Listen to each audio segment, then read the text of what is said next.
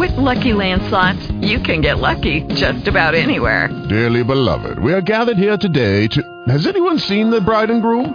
Sorry, sorry, we're here. We were getting lucky in the limo and we lost track of time. No, Lucky Land Casino, with cash prizes that add up quicker than a guest registry. In that case, I pronounce you lucky. Play for free at LuckyLandSlots.com. Daily bonuses are waiting. No purchase necessary. Void where prohibited by law. 18 plus. Terms and conditions apply. See website for details. Blog Talk Radio.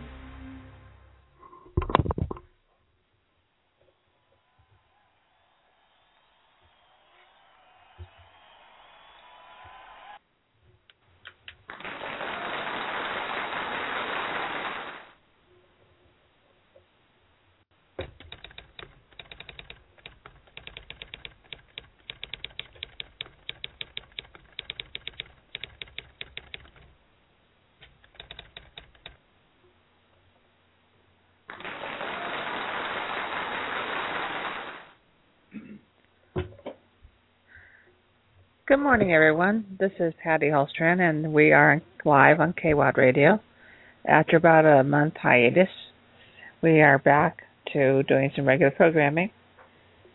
And uh, today we are talking to Donald Jacques again. Uh, told him he could have the show, the first one here, on uh, on this fine Saturday here in Arizona. Actually, it's in decent weather today. So we're talking about space again, and building a new frontier will be based on products and services created on that frontier, not on industrialization based on science experiments. The frontier society in space will generate survival products first, as a foundation for industrialized businesses to follow. Donald Jacques is back again today to talk about homesteading idea and the space and of course his book. Good morning, Don. Are you there? Good morning, Patty. Here you coming, so let's see here. Good morning. Talking about one of my most favorite subjects. Ah, just one of your favorite subjects, huh? Well, I'm a guy. There's food and sex, the two other favorite subjects, but we'll we'll leave those for another time. Yeah, yeah. Uh, those space and sexes are usually a pretty good topic too. Well, yes, it is, and um, actually, I had uh, considered at one point um, to discuss space and sex, or sex and space, or sex in space, or you know, it could go on and on and on. Sex with space. No, no, that's just wrong. That would like imply like like paradoxes of time and well, space. Well, now that would know. be interesting to me. Yeah. You know, yeah. I mean, if I get anything time travel, that's that's curious to me. Right. So. Yeah, sex and well, you Frank got it. so you have a good morning. I slept in. I guess that could be considered well, a good morning right. for some. Sometimes that you got to do that, you know. And uh, I, I've been I've been told recently some new people coming on board to do some interviews with us, and they listened to our previous in- interviews, and said that you know we talk like you know just conversation like, and they find that to be refreshing, and they like the idea, and they they don't want to be grilled, of course. I don't grill them. I I talk to them as if you know we're friends and we're meeting. We're just talking.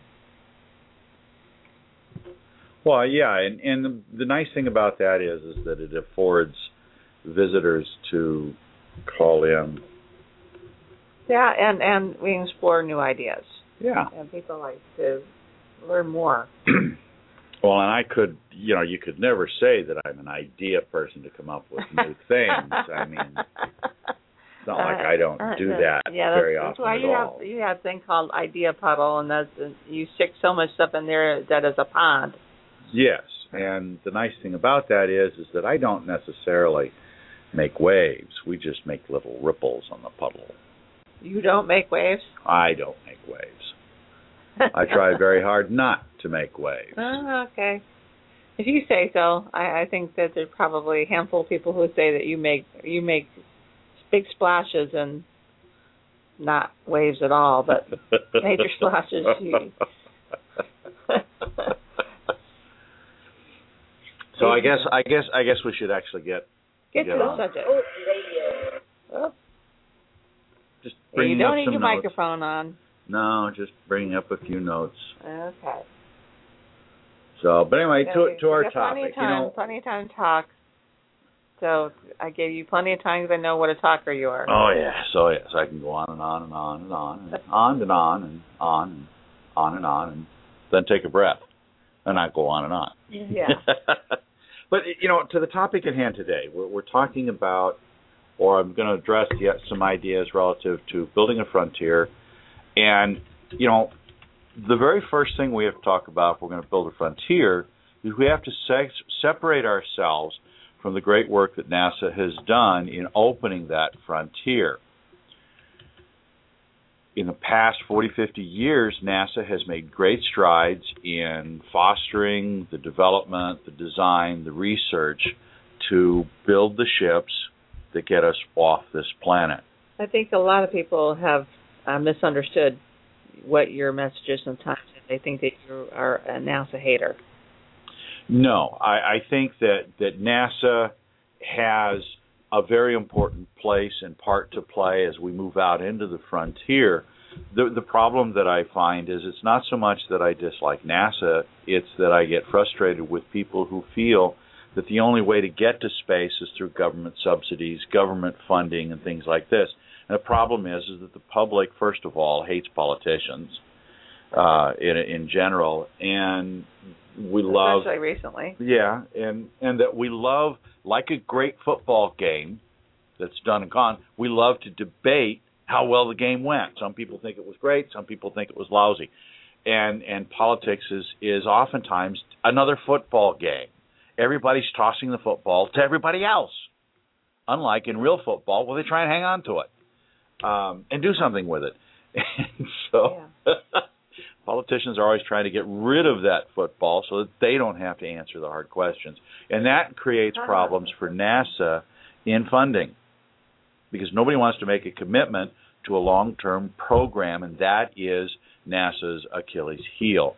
The public sector, the yeah, the public sector is not going to fund long term space development. Not going to happen the the budgets of NASA are hampered by the very fact that Congress keeps changing their freaking mind. Well, they keep changing over. I mean, you know, if they got four years, you know, under, uh, you know, presidents sometimes go eight years, sometimes they go four years, but even so, if they go four years, it, it keeps changing. Well, sure, and, every and presidency. exactly, and and that is is because each each incoming politician, whether they're returning or coming in on their first term, has goals and things that, and priorities, and they're focused on those priorities. And NASA just NASA and space transportation and and the front the potential frontier of space is not a big priority on most politicians' mind. They're more worried about you know uh, automobile factories. They're worried about farming. They're worried about you know getting their their votes the next election, which is two to four years away. And so these are these are this is just the environment that NASA has been um, buried into. So the very first thing that I one of the very first things that I talk about, and I really believe is important, is that we need to work a way to gain funding from the private sector. And kudos to companies like Bigelow and SpaceX and XCOR and Armadillo and Masten who are working to build um, investments in space infrastructure, leveraging the technologies that NASA initiated. Bigelow has leveraged the old Transhab from years ago that NASA abandoned also again because they lost their funding for it. Um, our, uh, Masten and Armadillo focusing on suborbital transits, and you've got, of course, Virgin leveraged Burt Rutan's wonderful uh, research and development processes that he's built up over the years. So these are all areas that provide us with a wealth of opportunity and of all countries uh, one of the, the probably the United States is probably the most uh, well prepared, especially at this time, for the opening of a new frontier.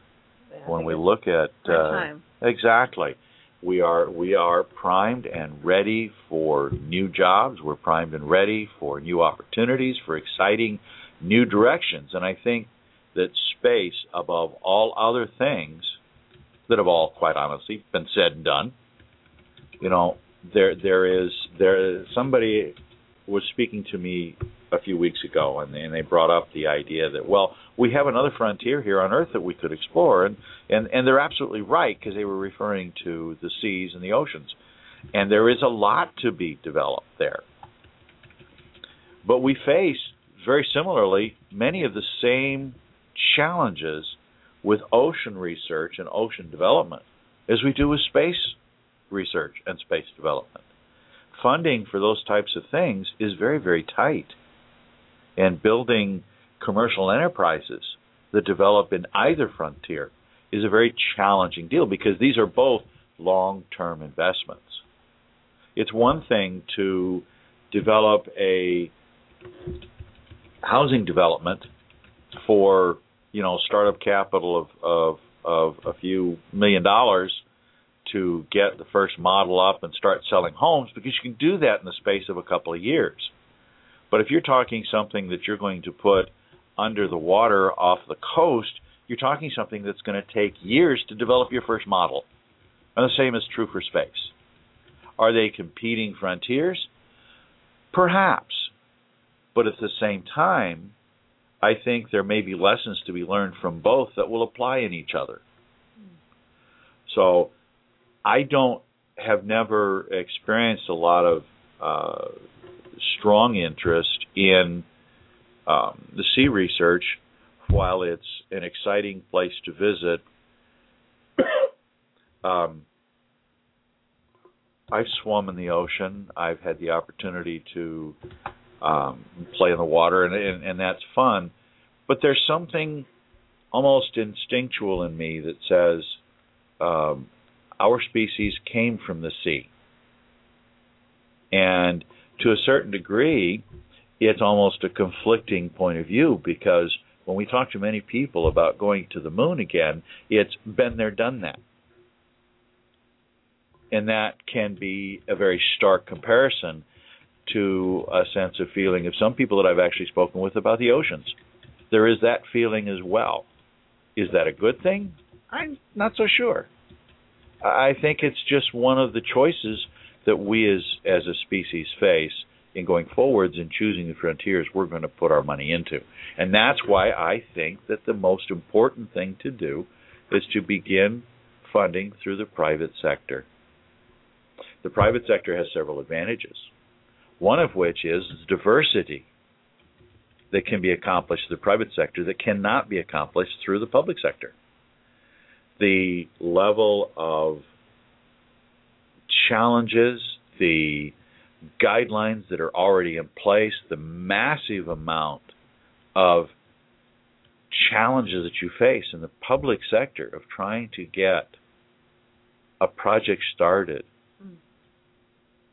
through either NASA or even for that matter any one of the nonprofit space advocacy groups. They all have their stated mission. They have charters. They have uh, some of them have shareholders who expect a certain mission to be followed, and so you have this momentum both in the public and the nonprofit sector that requires all projects to follow down this particular path. Well, that's an interesting uh, thought. I was that came to my mind and has come to my mind before. Do you think that uh, we made a, a big push into space when uh, our government was behind the, the project? Do you think that being in the private sector with their meetings and, and everybody having to be on the same plate, do you think that that is going to make it even longer for us to actually make another big surge out in space again? I think we're seeing the political climate change again so that the United States may indeed make another big push very soon. However, there are consequences to such a push from the government sector. To answer your question, do I really think there's going to be another push? I think there will be. Do I think it's a good thing? No, I don't. A government push in almost every era of this country's history has been based on competition with a foreign power. It has been through the threat of war or through threat of economic challenges by other countries moving into domains that we had dominated. And space is the classic example. It was a space race and there in the in the 40s and the 50s and the 60s when that occurred we were challenged by Russia and a lot of that was militarily based. It was the assumption we better get up there or they're going to beat us to it, not only from the standpoint of the prestige, but also from, well, the moon and, and, and orbit both represent platforms for military um, oversight, for military reconnaissance, for for science and research that is just immense for the breadth of coverage that it makes over the the earth where we live. I see that with the increase in India's programs, China's program, Japan has been increasing activity in its program. Uh, you have North Korea making beginning steps into a space program, which is scary. Which is scary for what they might they might do. Um, China's uh, Shenzhou program is very very aggressive. They're they're hoping to put up a space station within the next year or two. They're in fact I think they just either just did launch or are about to launch the first segment of their space station. I think it's actually up there. Um, and they're hoping to put a uh, taikonaut in the next uh, year, couple of years. So we're talking them coming up behind us very quickly. There are murmurings in, in the space community that, that this could be a bad thing because they're catching up to us quick. And if we look at math and science and education and and society, we see other nations coming up behind us very quickly uh, some of them passing us according to the statistics that one would be faced with these days. So, but when it comes to looking at a frontier, the wonderful thing that we can look back on in our history is is that Americans typically, while we're not the only participants in a frontier, our society is one who pushes frontiers en masse. We have, and to a certain degree, we have an arrogance about us in America that says that that is that is a lot like the the eminent domain. That is our place. It is our not duty, but our manifest destiny. That's the word I was looking for. To push the frontiers, and whether that's true or not, I, I, I don't think that that there's a sense of truth to it. But I think that there is this attitude that it is our manifest destiny to open these frontiers you know, even though we've had uh, Madame Curie from France who opened up many things in, in chemistry and, and nuclear science, you have Jacques Cousteau from from France. So we had people from Britain and, and Italy who opened up great frontiers for us. Uh, the the thing is, is that Americans have this attitude in general that that we can do this, and you don't find that um, as abundantly, arrogantly obvious in other societies. So, having said all of that, I think that if we can take advantage you said a lot there. of these attributes, that we in America have the capacity to using private enterprise to develop the frontier of space like no one else. Other nations are challenged by the very things that make them attractive their traditions, mm-hmm. their societies that have ways of behavior that are wonderful things to have. And I, I'll tell you, there's been many times I miss traditions that we developed in our country or we brought over from the old country. And I miss many of those. But I think that a frontier and the frontier mentality that develops as you face the challenges of this new environment. Whether it be the deserts of, of Arizona, the, the plains of the Midwest, or for that matter, the varying environments that, that they found in Australia as that country grew, or the vagaries of crossing the the waters to get to America in the first place. There are challenges that are faced in every generation toward these frontiers. And I think that private enterprise, as is being evidenced by, to a certain degree, some would say the headlong rush of SpaceX. It, it, it almost, to many, seems like a headlong rush. And there are concerns about safety. There are concerns that uh, on both sides of the fence that, well, they're taking too long. They should have been up there by now. And and there are there are young people who wonder, well, why aren't we there already? I mean, we went to the moon in '69. Why didn't we stay there? And yeah, yeah. so my, son's in that in that capacity. Well, I thought we were already there. yeah, and yet Been on Disney for forever. and of course we've had Star Wars, we've had Star Trek, three, four generations of Star Trek Yeah. have come and gone. Yeah. Um, well, five, I stand corrected. And and all of them are wondering why we weren't already up there, even though technology has made it. You know, obviously has utilized some of the things that came in through Star Trek. well, the flip phone is the most classic example of a Yeah. communicator that gives you instantaneous access to anybody on the planet. Right, and the It's- tablet now. and now the tablet and so but you know see now, now see here's the thing. Just as an aside here i'll tell you what i'm waiting for. I want a lightsaber.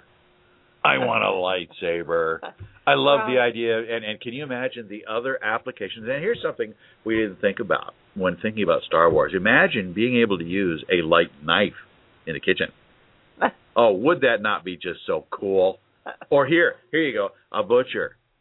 Imagine being able to butcher a cow Okay. with a lightsaber Ah, and keep that's- all those bloody juices inside that meat. Yeah. I mean, just imagine the the ability to cook those meats with all that extra okay. juice in there. This is supposed to be like no blood involved here.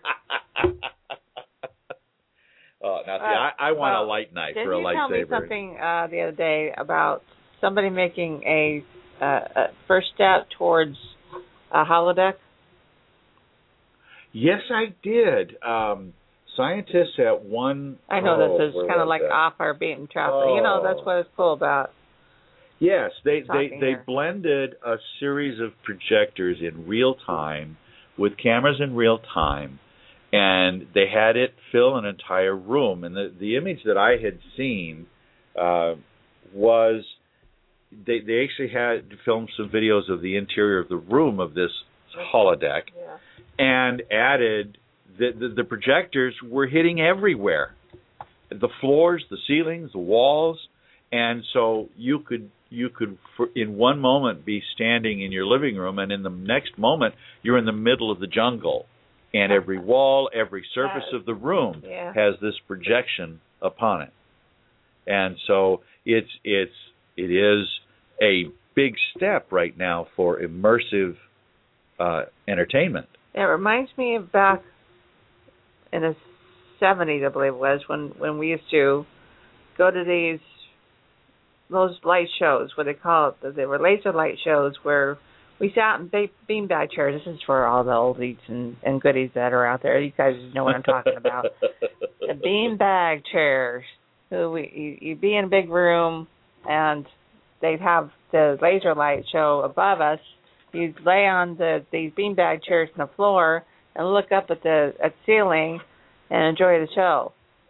No, I'm sorry, but telling the 40 and 50 year olds, you know what I'm talking about. I, I remember those bean bags, um, and even today, kids love them. They're they're a very comfortable chair, as it were, and you know that that that gives me an idea that I should add into the book I'm preparing. You know, furniture for the moon or furniture for the Mars ought to be made out of beanbag chairs. What a great Im- export to, to the moon colonies or Mars colonies. Wouldn't that be awesome? I You wouldn't know. have to carry wood. You wouldn't have to build furniture.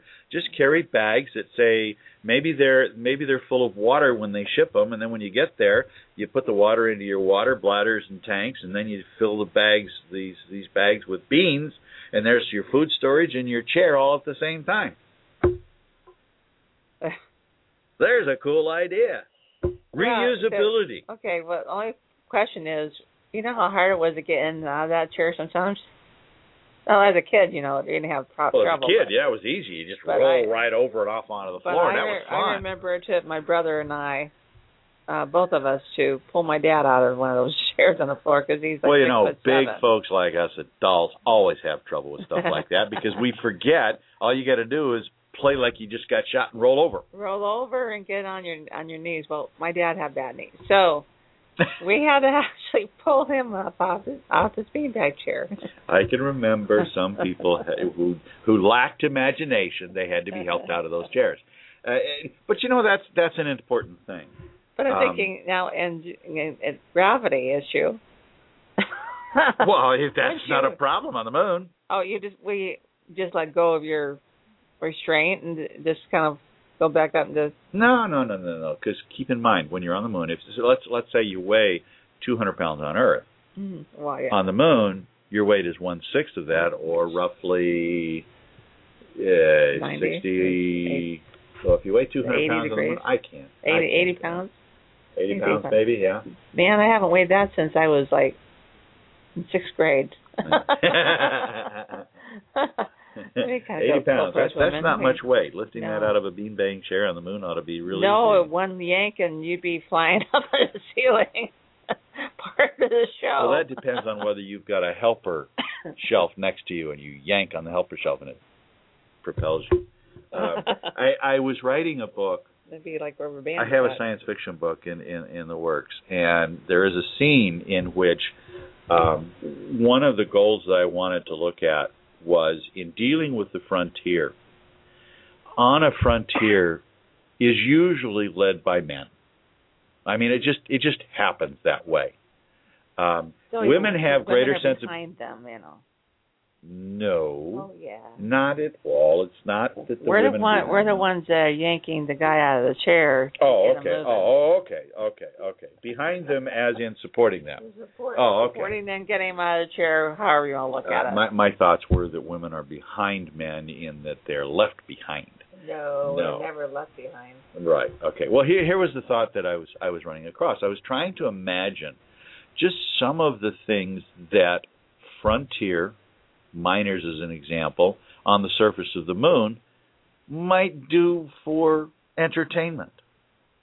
And I got to thinking, okay, well, you've got low gravity, uh, you've got a bar situation, and in any bar situation on a frontier, the guys are going to compete at things that seem to us here on Earth in civilization think are absolutely, totally, ludicrously idiotic.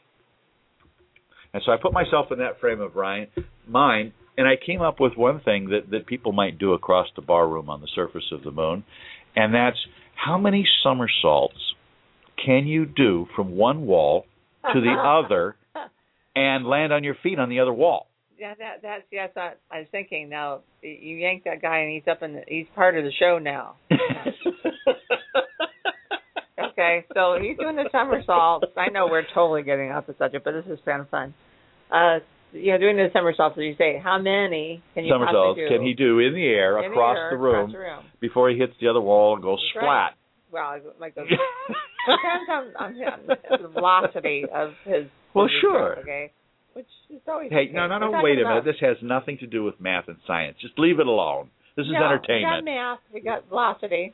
No, no, You no, don't want velocity no, involved no. here. It, Okay. it it depends on how many drinks you've had, which determines how many somersaults you can make without throwing up midair across the room, that- that, you know, because that costs you points in the competition. Well, yeah, if you throw up in your in your suit, it costs you points. and if you throw up on the moon, the projectile nature of that's going to Oh, expel it yeah. far further than it would normally. You, you want the blood to throw up. You know what? What's up with you? Number one, I haven't had my breakfast, and number Oh. two, I'm in a really crazy mood here this morning. So let's let's get back onto the topic at hand. Um, building a new frontier based on products and services was part of what I said in the description, and to get to that, um, I I presume that a frontier is based on what products and services are going to be there, especially when you're in a survival environment. And you asked at the very beginning, um, some questions relative to the difference between public and private sector. In public sector, the general uh, impetus of any exploration is going to be science and knowledge, in which case your secondary purpose is to protect those that go there in all possible scenarios. Now, those two things, while they do go hand in hand, because you want to make sure that your researchers are safe and they're protected, you follow good protocols so that your research isn't tainted by mistakes, at the same time, this creates a whole new series of levels of expense that doesn't apply if you're trying to produce products and services in a frontier environment. In the sense that if you're private sector, your goal is to make a profit first and foremost. And so to make a product profit, you've got to have products and services that are going to be sellable so that you can make money. If we look at the history of the United States and the West, where people moved west um, oftentimes to make a profit. You had the railroad. Well, they were going to transport goods and services to make that profit, and for every mile they achieved, they made a profit ultimately. Uh, some of it was government funded, but even so, that company made a profit off the money the government paid them to build that railroad. Yeah. And so that profit motive is perhaps the single most potentially valuable and long term um, sustainable than is scientific research because scientific research is dependent upon the whims of the public that is funding it. And if the public has expectations of being able to go there someday, scientific research is not going to deliver that. Not going to happen. Um, and so we come back to this aspect of a frontier society. What products, what services could a frontier society offer our civilized world because we already know there's no aborigines with with cute little baubles on the surface of the moon that we can trade with for trinkets and get and then ship these things at home. It just doesn't exist. And so far as we know so far, um, there are no aboriginal cultures on the surface of Mars with which we can trade and bring baubles home and charge exorbitant prices to make huge profits. So those are not directions that we can take private sector. However, private sector in today's world offers a wonderful potential in a tourism uh-huh. uh, as things, and there are many companies that are exploring those avenues. Um, the novelty of going to space and doing all of the things. I mean, there's.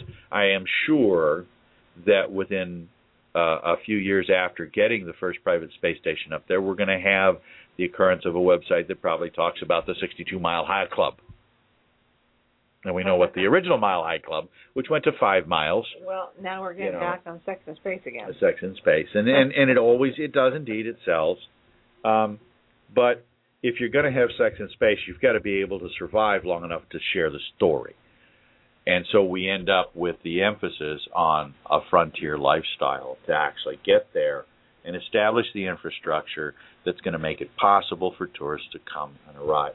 And if that's going to happen, there's a whole infrastructure that needs to be built. And yet, that infrastructure, like the railroad, has one step at a time, and each step needs to be able to support itself as we move forward.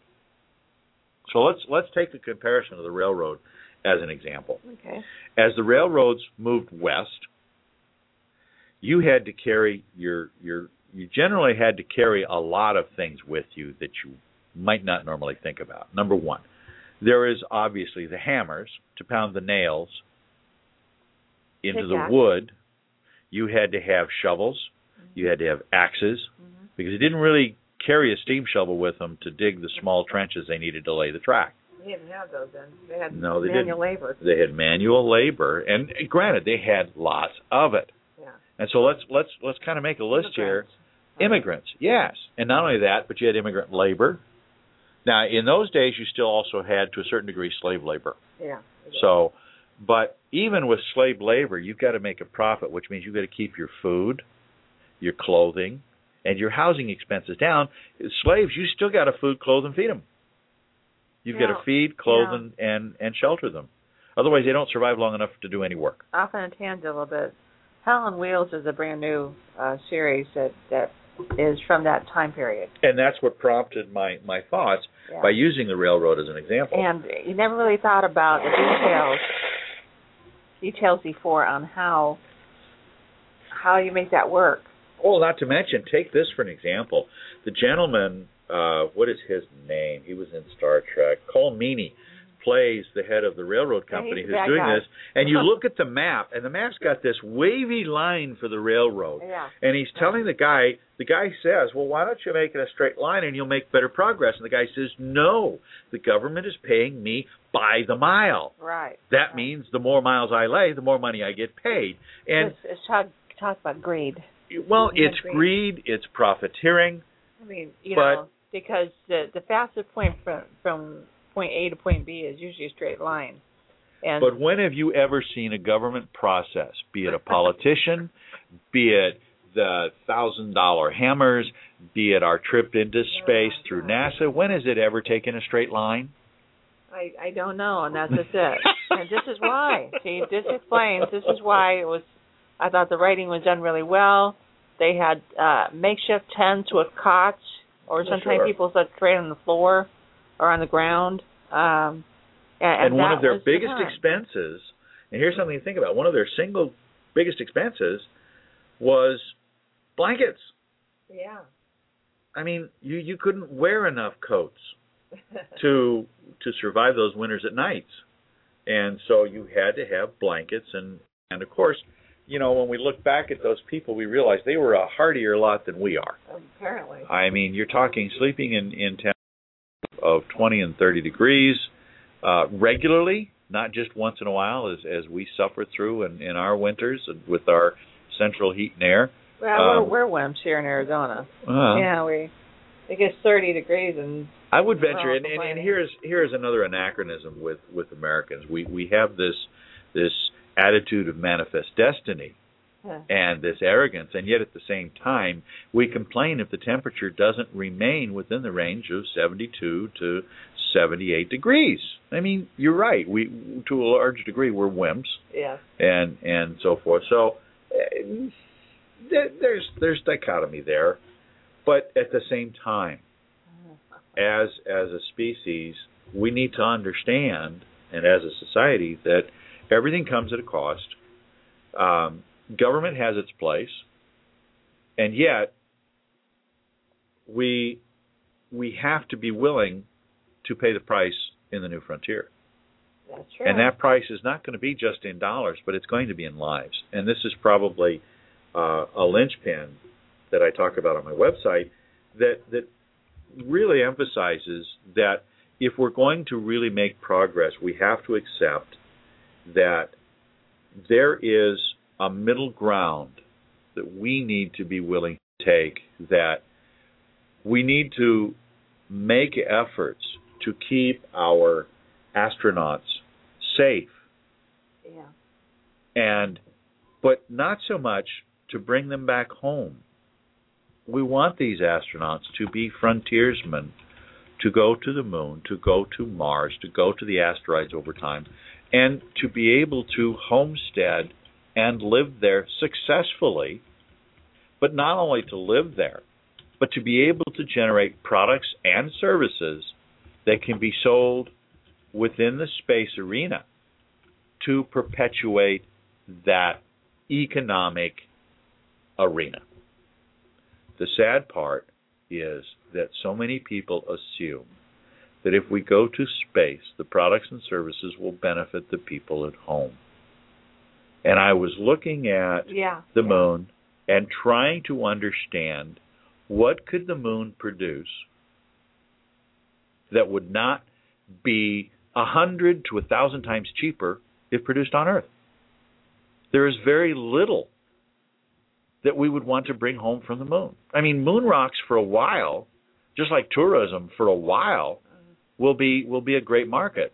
But moon rocks alone, I mean, we could break up the entire moon and bring it I- to you Earth in I- pieces, and it still wouldn't last long enough to generate enough income to support space. Yeah, I don't think that the novelty of the moon is enough for people to want to buy these pieces. Not in mass, Not no. anymore. No.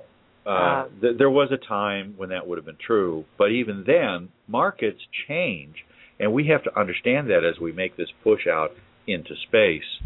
Um, we, we talked a little bit about mar- and merchandising before, Mhm. and I think that that uh, some of the vehicles that they're going to put together and, and make in order to be able to do what they need to do in, in on the moon when they get this uh, their habitats up is and, and even a habitat habitat. You think, think about it if if it's designed in such a way to make it so that way kids can enjoy a habitat type of uh, uh, Well, there there there are toy, things so. Right, but but there is there is a phase that while I agree with you on the idea of merchandising and so forth, there is a phase that we have to go through in order to get to the moon, to Mars, and and beyond, and that is what I call mission zero. Yeah. Throughout NASA's history, we've been working on mission numbered uh, targets that take astronauts in fully formed ships that are mission purposed to achieve a specific task or group of tasks. Apollo went to the moon to do research to find out about the area nearby the landing site, mostly geological studies, some some astronomical studies, but were the missions were very very direct. They they spent years training for as many contingencies and to narrow the focus of the astronauts as they worked to the specific tasks appropriate for the mission and the knowledge they were attempting to gain. When we go and move into a frontier environment and a frontier mentality, we no, no longer have the luxury to be able to anticipate uh, very many of the potential scenarios we're going to run up against. Yeah. And this is the flaw that many people make in looking at space as a target, as a frontier. They assume that we can use the NASA um, uh, process to get there and stay there and produce products, and that just is not going to work. Um, let, let, let me give you an example. I, what I don't understand is it's almost an arrogance that people think that well they're going to go to space in order to make us money. What what what's up with that? I mean, what why isn't it about survival? Well, our society has developed to such a point where we're so so consumer oriented. And that's what bites us in the butt every time we talk about space. We're looking for consumer products that we can produce on or near the moon or in low Earth orbit that can uh, extend our bottom line and increase our stock value. And so the idea of trying to to actually develop things over time because look at the investment cycle that we face today. The, everybody talks about the markets today, and these markets around the world are extremely volatile Yeah. because of a lack of consumer confidence, Well, because of a lack of, of investor confidence. Yeah. And one minute they think, "Oh, great! The the, the, the European Union is going to set up this treaty, and everybody's going to agree, and they're going to have a, a a game plan on how to handle their debt." And the next day we hear that, well, Britain is out, and these other countries are having issues, and and it's not the the cure all we were hoping for, and the market takes a dive again. yeah. And so the the problem comes in that on one side of our earthbound society, you have investors who are now number in the the billions Yeah. who are investing without enough knowledge to appreciate that the stock market is based on a principle of investing in something for a period of time, not just till the stock drops. Right. Exactly.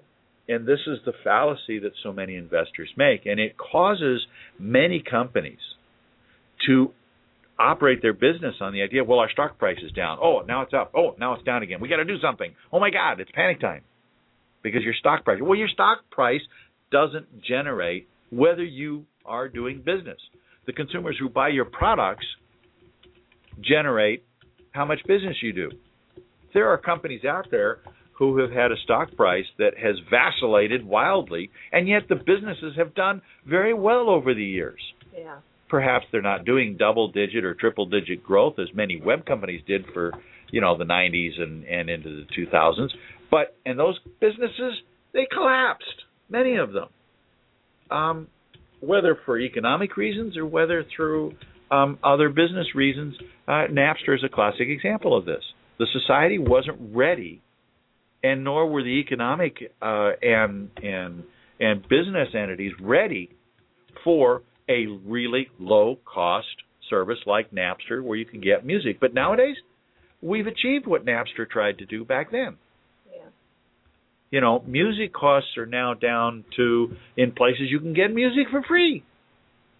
Yeah. And yet the company of Napster being first yeah. to market, yeah, and the, and the company of Napster being first to market bit the bullet, ended up dying very recently, finally closed its doors permanently.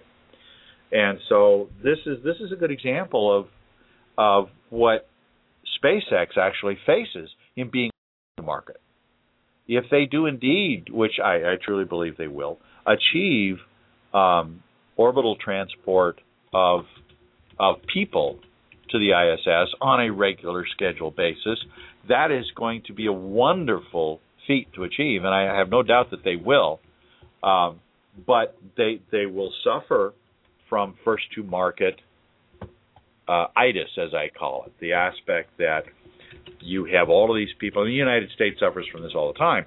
We are first to market in a lot of areas, and yet the others come up behind us with a cheaper way to do what we did the first time. And this will happen, and it's this is how the the frontier space will be opened. But it will be done in a, in a step by step manner in that regard. But I'm I'm digressing again. So so the idea that we can build a frontier of space, being able to protect our, our frontier people for all sorts of eventualities is a fallacy. It's not going to happen. Well, we yeah. have to we have to completely redirect the um, homestead corps, the the astronaut corps that's going to become our homesteaders, from these three year long training sessions that teach you exactly how to do each step you're going to run into to a different way Yeah. that says we're going to teach you how to garden. We're going to teach you how to handle uh, your basic emergency situations, which is a hole in your habitat or a micrometeorite thing in your spacesuit. What are you going to do? Or, or something ate through your suit and Exactly. And and here's that that's actually a very good example. Let's talk about that for a moment because if if you're out and you're mining, Mhm. and in fact in my book Transit there's a there's a chapter where it talks about the main character's mentor who doesn't sneeze in his spacesuit, but he does. Um, he is he is yeah, I that he he he struggles in a, in an accident where they they're drilling into this rock face, and they're using a much smaller drill for some fine tuning, and the mentor sets the drill up on the scaffolding, and then he stumbles in his spacesuit and falls against the scaffolding, and the drill comes down and punctures his suit yeah. and embeds itself in his shoulder. Well, now you're you're you're met with a a very common type of accident that could happen, Yeah. especially in the low gravity of the moon with the bulky spacesuits we'd have to deal with. Yeah. So here's Yeah. here's the scenario: you're faced with this. Although do I you thought pull- they were reducing the bulkiness of the spacesuit. We would hope they do, and they're working to that end. But the layers that are necessary to protect you from both radiation and Yeah. micrometeorites and other these are all issues. But just let's focus on the on the accident for a moment. Right. If we're dealing with a punctured spacesuit Right. and you have a, a an object which has embedded itself in your shoulder, Mm-hmm. here are the problems you face. If you pull the drill out, now not only is he going to bleed to death inside his suit, but he's going to lose all his air in a matter of, of seconds. Yeah. If you leave the um, You know, vacuum issue. if you leave it in the suit, Uh-huh. um, you're still going to bleed out, and you've got the pain issue of this object sitting punctured through your skin on your Oh, shoulder. my. Um, so, so what do you do in a situation like that? Well, Well, you're hoping other people are around. you're hoping you. other people around that can get you into the habitat quickly. But if if you're if you're a mile away from the habitat, you're you're a goner. And this comes Yeah. this this plays to what I'm talking about a frontier attitude. There are things you cannot recover from. Right. Does that mean we shouldn't go? No. Well, why does it have to be a a hundred percent mortality rate here? I mean, there's no re- there's no way that anyone can promise you you're going to live, even if you could. There are people who hurt themselves and die in their own houses from accidents because there's nobody around to help them. True, but here's The the, thing to consider. here. We've had several generations of kids grow up playing video games with no consequences to their choices in the game. Yes, your character gets blown up. But in the next instant he comes back. You get more. You get more lives. Yeah. Uh, and and with cheat codes, you can become invulnerable. And this creates a perspective of the life around us that is wholly out of out of sync with real life. yeah. Now, do I think that all these gaming kids go out into the world thinking they're invulnerable? No. But there I- are I assumptions. There's a sense of, of, There- of reality. there's Most a sense of, of reality. twisted reality here Well, that creates these do. problems and and many most of these kids from the first and second generation games are adults and while they live and work in the real world they still have some of these latent assumptions that still color their decisions or their perceptions of what space has to offer or what the oceans have to offer that if not if that wasn't true, then like my son thinking that well, why aren't we already in space? Aren't we already on the moon?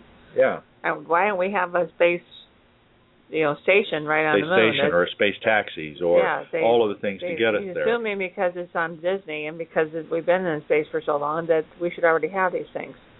So that is a sense of, of displacement, so to speak. Because, It is. because they But it think, well, they've seen it for this long. We should have already had it. Right, but more insidiously, take your very set of logic one more step.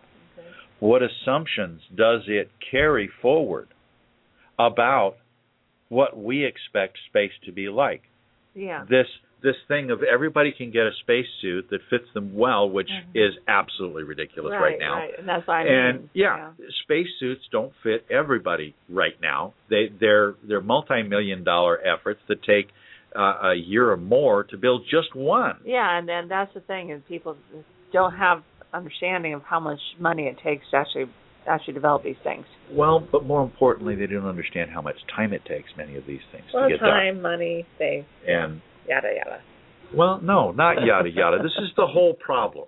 It, it, If you're building a frontier, yeah, yes, it takes money, but it takes people recognizing the real dangers that we face. And I'm and I'm not meaning to play down the discussions that I hear all the time about the vacuum of space and the radiation and the micrometeorites and the particles and the solar wind and all of these things that play into the dangers that we will face in the environment of space. But here's the rub. So often we forget the cost not only in dollars, but in time that the infrastructure that NASA and ESA and the Indian Space Agency have built to work so hard to protect the investments so that they reach their destination. And what I'm trying to suggest is that a frontier attitude, and let's look at what a frontier meant in, say, the American West in the mid 1800s, where these people grabbed a wagon, hmm. Sometimes with only two wheels, and they had to pull it themselves. And they had to get an ox or a horse to Yeah. pull this thing. Yeah. Or for that matter, there were hand carts that went out with goats pulling them for uh, for goodness sakes. so these are people who couldn't afford a, an ox or a horse to pull their wagon, and instead of four wheels, they only had two, so they could only carry a quarter of what the the, Right, the Conestogas right. could. And so we have many degrees. You can't see a goat, goat on a on a buckboard. I mean, there's just not going to happen. No, not going to happen. The goat is just going to look at that buckboard and say, "Ain't no sure. way in hell." Just sit there and wait I'm going to sit down here and you can milk me till I'm dry before I I pull that thing. Exactly. And and so and so what I'm trying to get at is is that there is a minimum standard that we can look towards right. to carrying people to space. And while SpaceX is is gradually, I think SpaceX is is on the verge of achieving that at a, at a minimum standard that can be financially feasible. Now, I'm not suggesting we send everybody up in a tin can thin rocket ship by any stretch of the imagination. There are some minimum standards that need to be met, and there were with with the early Conestoga wagons and the handcart.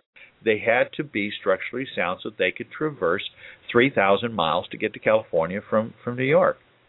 And the rocket ships that we send up need to have a certain minimum standard to get people safely to their destination of either low orbit, uh, suborbit, low orbit, or further out enough to, to reach the moon and, and ultimately to Mars.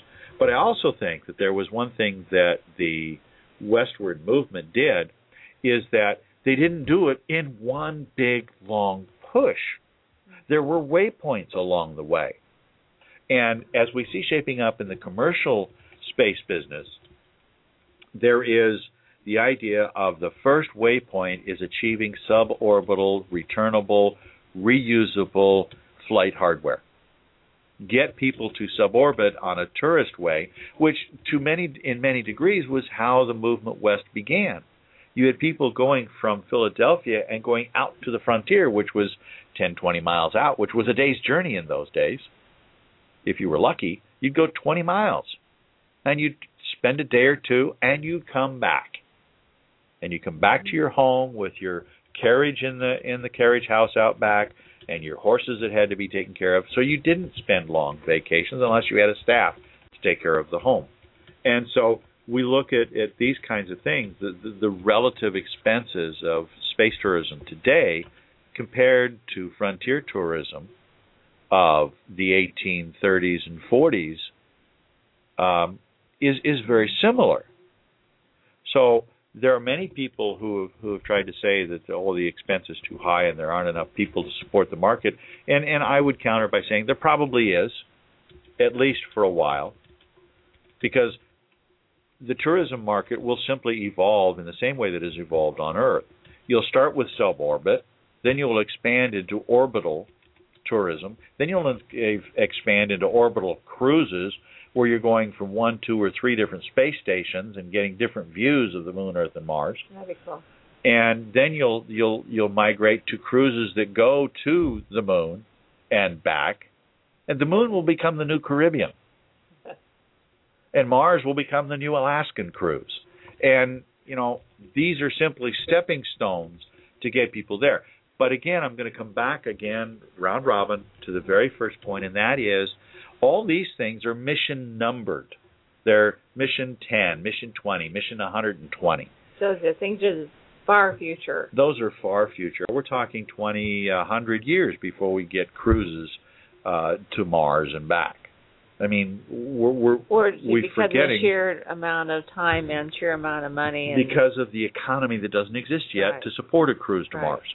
Okay, gotta have, so gotta be up there first. You- we we come back from from the cruises to Mars and back to settling Mars, and then we come back to cruises to the Moon and back to to settling the Moon and establishing an economic frontier. If you're going to have a cruise to the Moon, you you need to have facilities there that can support tourists for a day or two as So they we, we turn around gotta and have back. Gilligan's Island before we can have a three-hour cruise. Absolutely, and Gilligan's Island is is is while humorous, it is a great way to Think um, about how think about what I call the mission zero scenario. Yeah.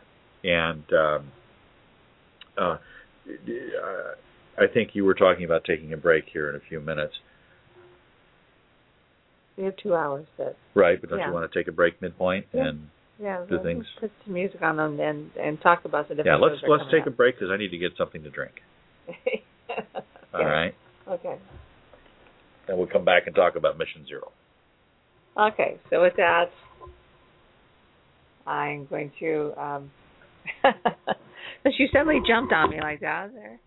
Uh, that sounds great. We're going to take a, about a three-minute break here, and we will be right back. This is KWAD Radio, and this is Patty Holstrand, and this is Saturday morning. So at least it is in Arizona. We'll be right back.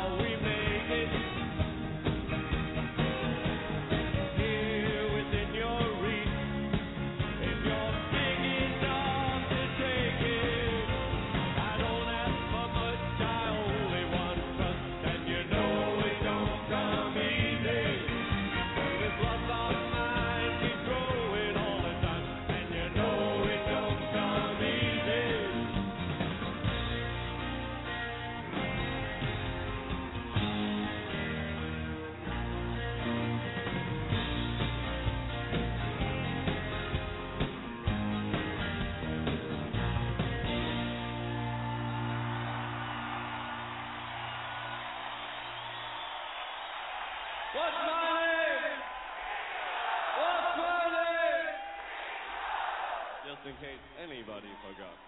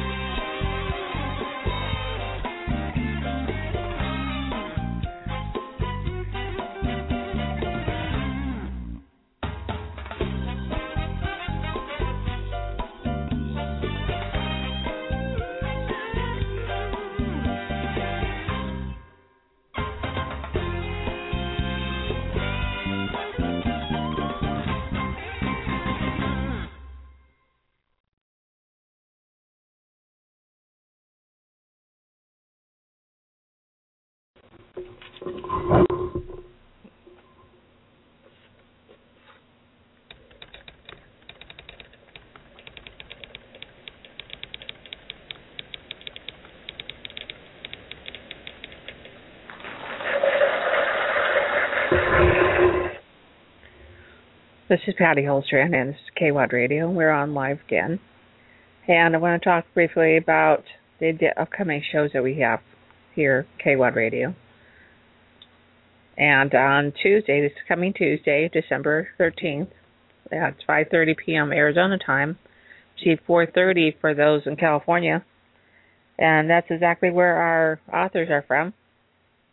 We had talked to them briefly well, actually on a different show uh, back in October for their book Aloha, which uh, created quite a stir because uh, they were discussing it's a political book, political fiction book about uh, what we should do as uh, in our time here to get out of debt, and so they had come up with the thought of selling Hawaii to China and thus getting us out of our debt.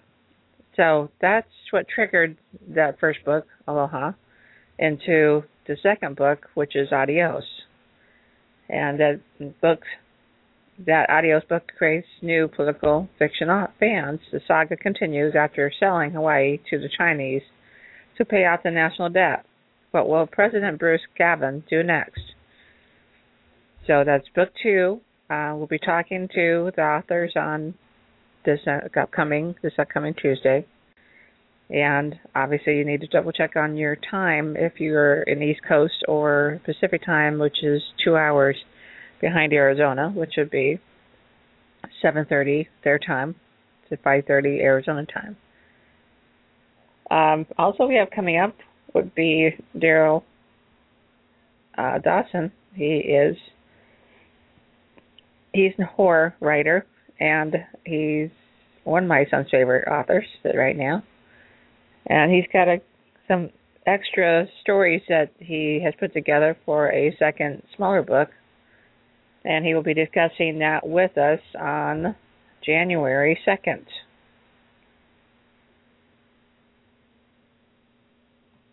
And that will also be at 5:30 Arizona time. And since he lives here in Arizona, Uh, you have to look at your times. Obviously, Pacific time again is one hour uh, in front of us, and everyone else is behind. So you gotta look at your times. I will be putting that show up uh, within the next week. So we got a lot of good, great things. We got a lot of good shows coming up. We got some local authors who are coming to talk to us, and we've got some people from back east and some brand new authors um, who are coming on board here at AZ Publishing Services. We've got some poets. We've got several po- poetry books. We've got Eloquently Yours from Ellie Sion. And she's from Canada. She will be speaking with us soon. And also uh, Rob. I can't say his last name because he won't let me.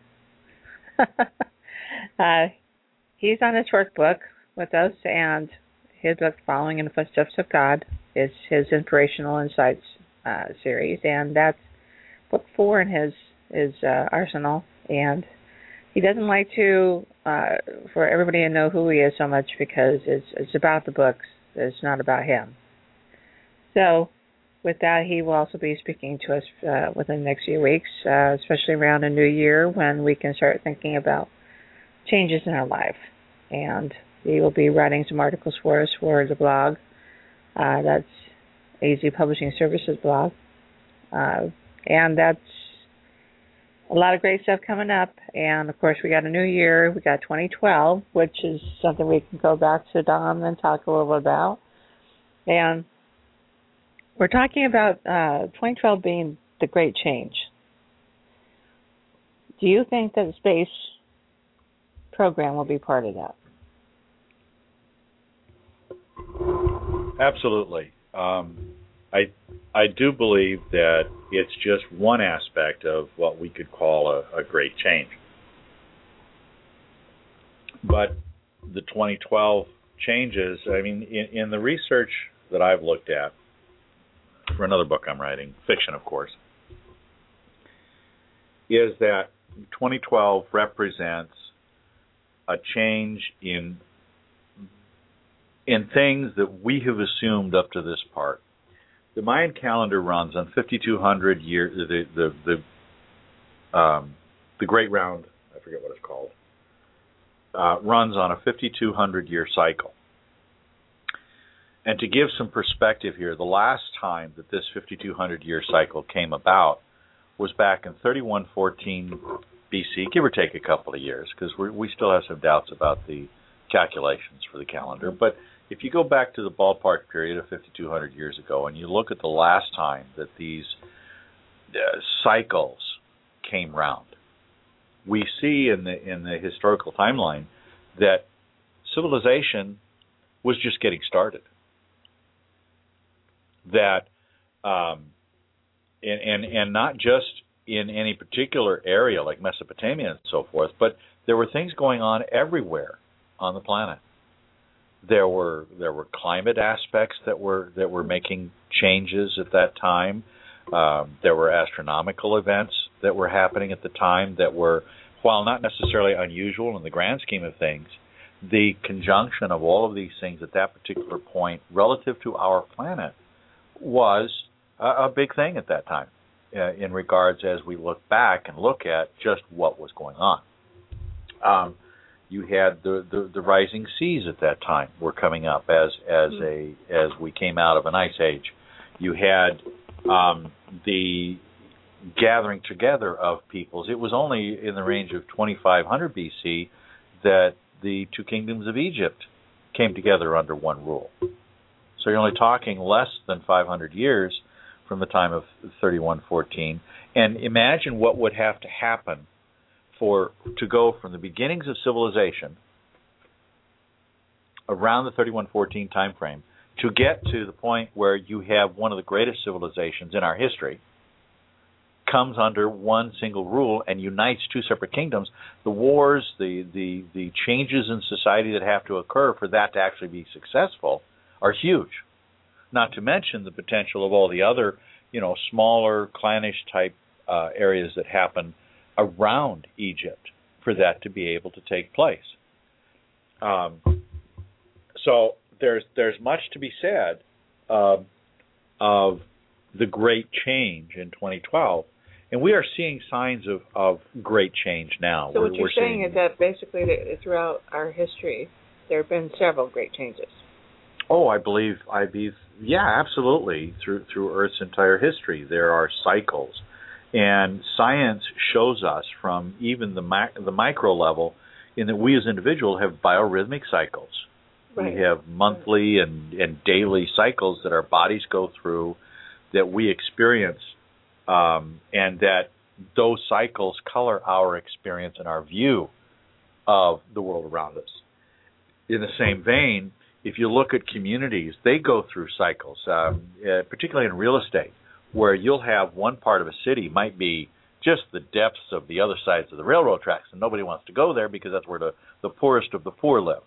And yet, you can go back 15 years later, and that that area of town might be booming. Well, it'd be renewal. it would there would be a renewal cycle that occurs and and most neighborhoods go through this periodic decline and then rise and renewal and decline and rise and renewal um, there are there are urban planners who depend on those cycles to continue forward in time. Um, it's not an exact science because there are so many factors in complex systems like this that you cannot accurately predict well it's going to happen on this date december 21st 2012 no that no i not quite that exact of a science Yeah, I mean, even That's even just- women on their cycles are not always sure exactly what day they're going to. oh absolutely So, absolutely It's so it's like we never know for sure that's what day we're going to give birth. Exactly. And so when we look at the things that affect our cycles, we we learn to understand that approximately in this range of time, think something is going to happen. You know, whether it be a woman learning to depend that it's somewhere in the third week of the month she's going to get her her monthly burden, Yeah. uh, whatever you want to call it, um, or for a neighborhood to rise and fall and then renew again over whether it be 10 years or whether it be 40 years, depending on the neighborhood. And that changes from neighborhood to another. In the same way, the, the Mayan calendar And again, simply also that also recorded that. depends on on whoever's in power at that time That's true. in that city. So you know, it kind of goes around the same type of thing that we have with Well, yes and no. And here's something that if we look at there there's actually some some fiction that talks about this in a general sense. Isaac Asimov created a series called the Foundation series in which he talks about the mathematics of psychohistory, which bears a lot of similarity to the study of complex systems. In that there are things that happen in the universe, whether on a on a on a grand macro scale or whether on on a personal micro scale. But what psychohistory suggests, and and that complex systems theory also seems to bear out in the studies that I've made, and I am no scientist in that regard by by any stretch, but it seems to to bear similar points out in that generally speaking, cycles happen. As individuals, there is very little we can do to change those cycles. Even a woman mm-hmm. with with her her her monthly cycle or any man or woman with their biorhythm, it's very difficult to try to change those rhythms. yeah. There there are ways if you affect enough aspects of your life, you can affect those cycles. Oh yeah. But the number of variables that you have to address to do that is monumental. It's mm-hmm. it's celestial in size. And so your question about whether we can affect these or predict these, it just complex systems theory and psychohistory have borne out that we really can't. Are we slaves to them? No. Because the choices and things that we make, the, the, the things that we do, do affect these cycles Right. They do.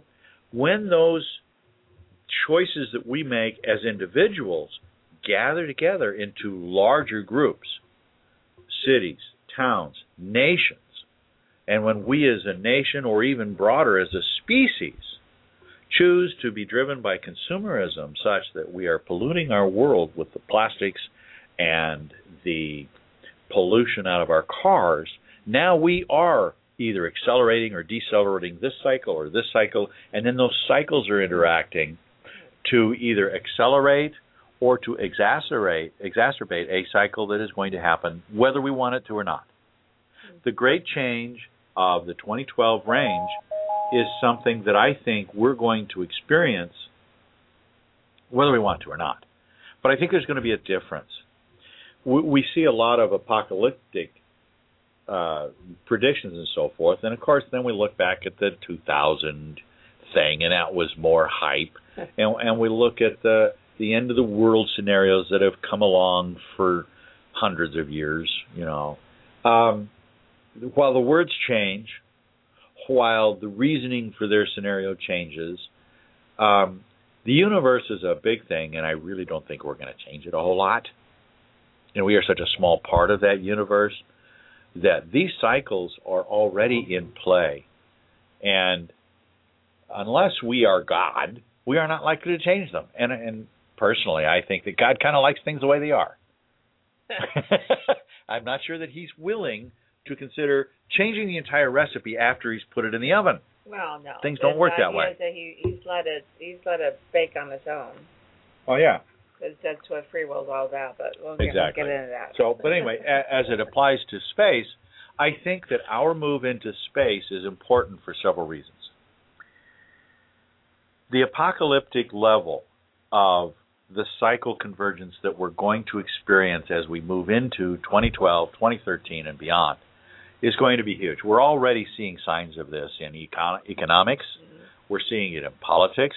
We're seeing it in in the mix of those two in the debt load that nations have been carrying for decades, and the results of that in in in a sudden increase in consequences of in this country massive foreclosures because people losing their jobs because the stock market took a downturn because Fannie Mae and Freddie Mac screwed up on the loans Yeah. and they kept trying to push things too far. Yeah. Um, Yeah. and and the, and the hectic acceleration of our lives is another example of this.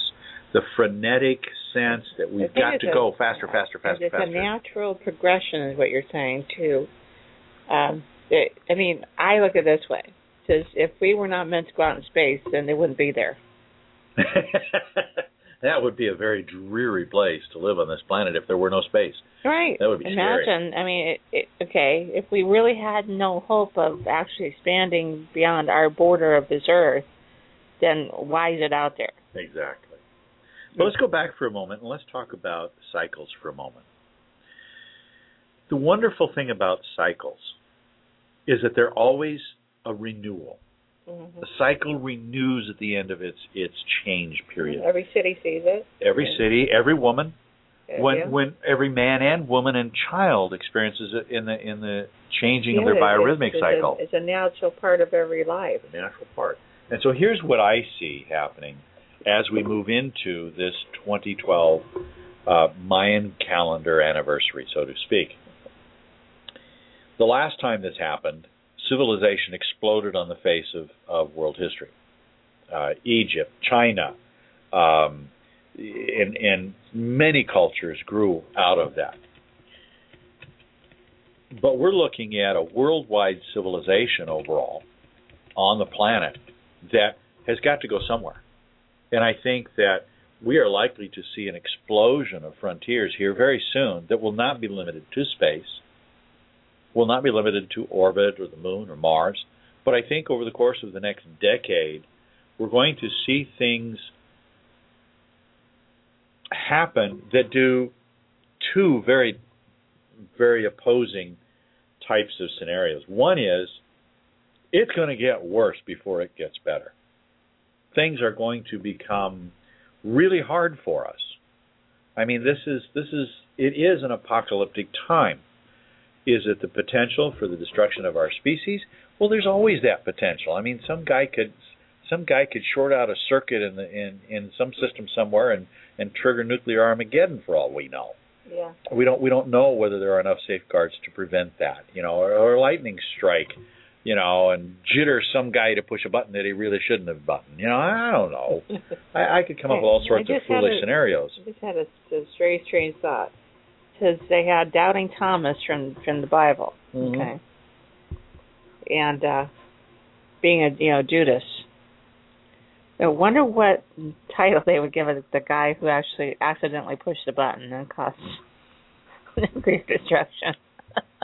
Nobody will know. Nobody will know his name. He's gone. Either A, he's going to be the last person left on Earth because he pushed the button. or somebody's gonna shoot him because there's a know, No, or uh, he's he or he, or he will die in the first barrage. Well, I don't know because I mean, if he's if he's if he's somewhere where he can actually do that, more likely he's in a facility that's probably pretty safe. Unfortunately, he probably would survive. You imagine? Right. but here are some things that I think, and, and given that my my focus of interest today is about space yeah. And about this principle of the mission zero scenario. In anything that we do as a species, there is, and, and as as we moved west in the United States, as they moved across the Atlantic in the in the in the uh, 14, 15, 1600s, as they moved outward from from um, the Bay in Australia to colonize Australia, um, we we find that that we have to plant seeds, and if we are going to expand into space, we need to plant seeds in fertile ground somewhere. And there are ways to do this. The, the pioneers of the American West, I, I must confess to, to a great deal of ignorance about Australia's development, but and, and the colonization of, of Indonesia and things like this. But but American I know a little bit about. And when they went across in wagons and hand carts and with backpacks and, and whatever it was they carried, it was it was with the idea of taking with them the necessities of life. Mm-hmm. Now, going into space, or for that matter, going into the ocean, both are very perilous enterprises. Both require us to carry food, air, and water with us. In the in the salt water of the ocean, that's not drinkable. Right. So your your your two scenarios of sea and space are are very similar in their in their requirements. The details, uh, if you're going under the ocean, you're protecting yourself from the pressure of the water. If you're going into space, you're trying to retain pressure. So the the physical characteristics and and many of the formulas used for both of these enterprises are, have similarities. Um, the differences, however, can be can be huge. Where in uh, if you're going into the ocean, all you need to do is bleed out enough air so that you start to sink, and you're going to go down there. If you're going into space, you've got to develop huge supplies of, of rocket fuel to get yourself off this planet, and in doing so, you still got to carry food, air, and water for your humans to survive. Or maybe you're taking a few dogs or some chickens or or fish. You know, there there are all sorts of uh, things, and so the mission zero scenario revolves around the idea of establishing a frontier beachhead from which you can generate the supplies that will facilitate movement from Earth orbit outward. We cannot, it, has been said several times already, we cannot financially support the costs of subsidizing a space station from home Earth. Does not work. The money just isn't there. The minute you cross the orbital boundary, Earth can no longer support that that that that spaceship, that that space station, whatever it is. It has to be supported from somewhere where the costs are far more reduced. Now, the moon is an interesting place to start this mission scenario um, idea because we do know a few things that help us in that direction. We know that there that the lunar regolith contains components that we can use to, uh, to a certain degree, create air, or at least generate air for our for our uh, frontier people, and two, to generate rocket fuel. Those are e- reasonably easily accessible with technology, and, and it doesn't have to be industrial scale technology that we send up. They can extract these things with, uh, by comparison to our earthbound group, low tech solutions. You know, you carry a, a single microwave, you carry a, a, few other hand tools, and and you know, with with here you go, take a beach bucket mm-hmm. for a five year old and a little shovel, go out, shovel up some lunar regolith, take it back into the thing, pack it into a mold, and you can make a brick.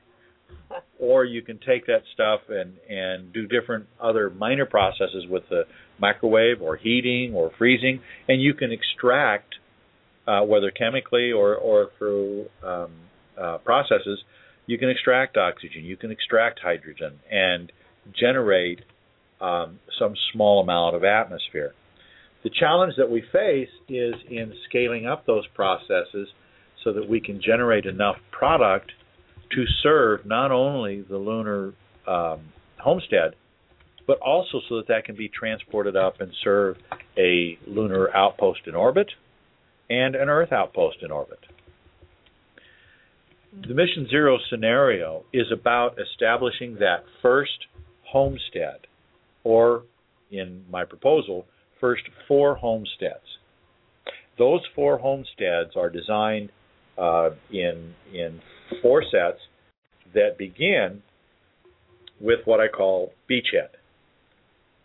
That's good. Beachhead is um, we get there, and their sole purpose is to survive. It is not to create products. It is not. So it's kind to- of like if you're talking about Gilligan's Island, they were on the beach before they could actually uh, Move inland. move in. They, they didn't have any bicycle wheels. They didn't Right. have. They, They, didn't they know did what temporary vine. shelter Temporary shelter. and food was their main course of of surviving on the beachhead. Absolutely. Okay. Um, now, once you've established the beachhead, um, then you've got to, to, to, as part of that beachhead, be just just having a temporary habitat on the surface of the moon is not going to give you a solid beachhead. You've got to to in in in my proposal, you've got to literally dig in. All right, and doing that um, one of the things that I'm proposing is that we dig into the side of the crater, and there's several reasons for that proposal. Um,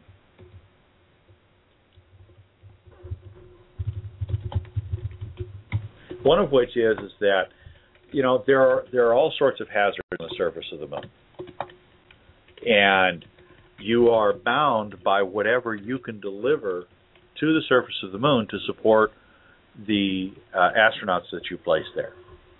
The traditional view from NASA and many space advocates is to drop a tin can on there, uh, even if it's inflatable, and ouch, um, live in that while you make progress. Right. But here's here are some qualifiers. In order to establish that, um, oh, in order to establish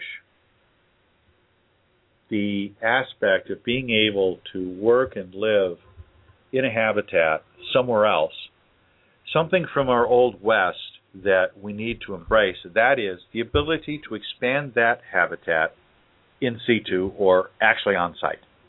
We need to be able to grow that habitat as the local materials allow us to.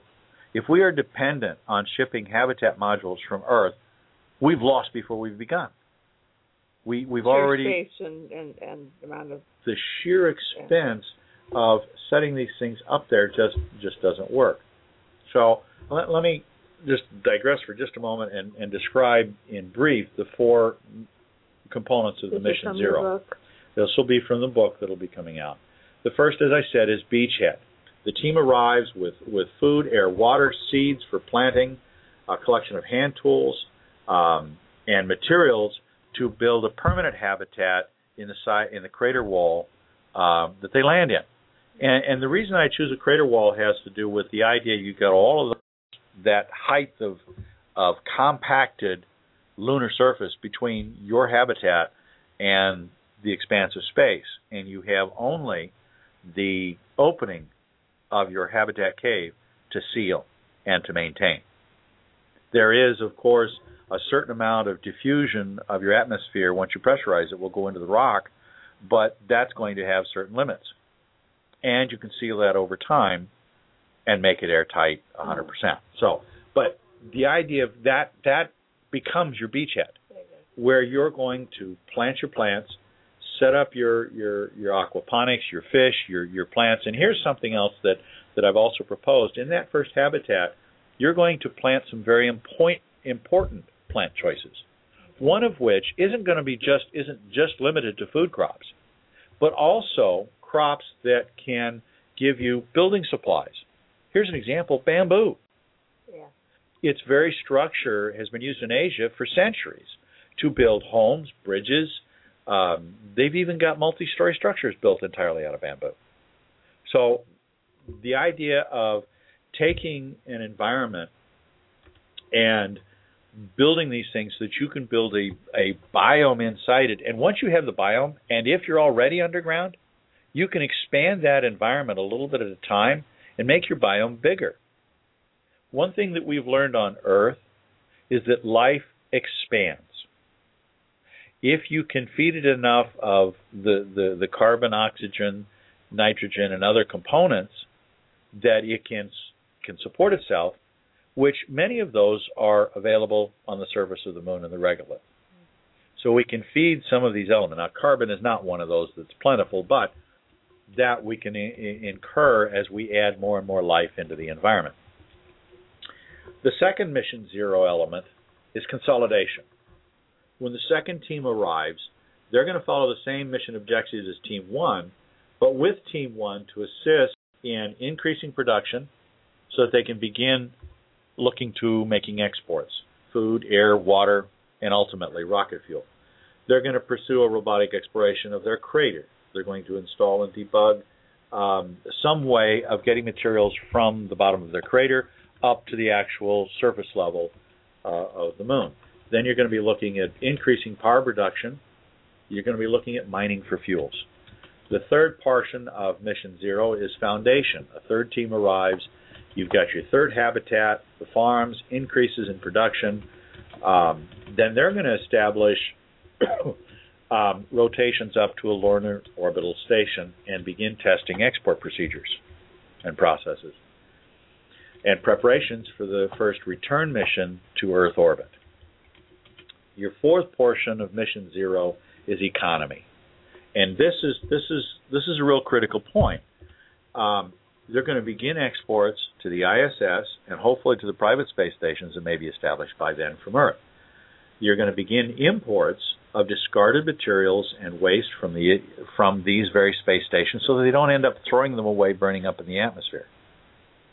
And then lastly, um, this idea of economy, this idea of creating economic benefit between Earth orbit and lunar space so that we can define products that can be used at less expense by having them shipped from the moon instead of from the surface of the earth. Now, there will always be things that have to come up from Earth. Um, large amounts of, of processed metals, uh, uh, industrial equipment, as the mission zero migrates from mission zero into mission one, which is the beginning uh, of setting up small industrialized tools drill presses, small manufacturing lathes, things like this that and a foundry, things that give us the ability to move forward. Um, once once the foundation of a livable, arable environment is established, then we have the ability to bring in the first stage of industrial equipment to begin processing and building small ships or the uh, lunar power stations or the uh, linear uh, accelerators, mass drivers that can start shipping larger and larger quantities of materials.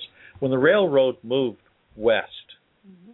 they had their locomotive could only carry the supplies they needed to lay track.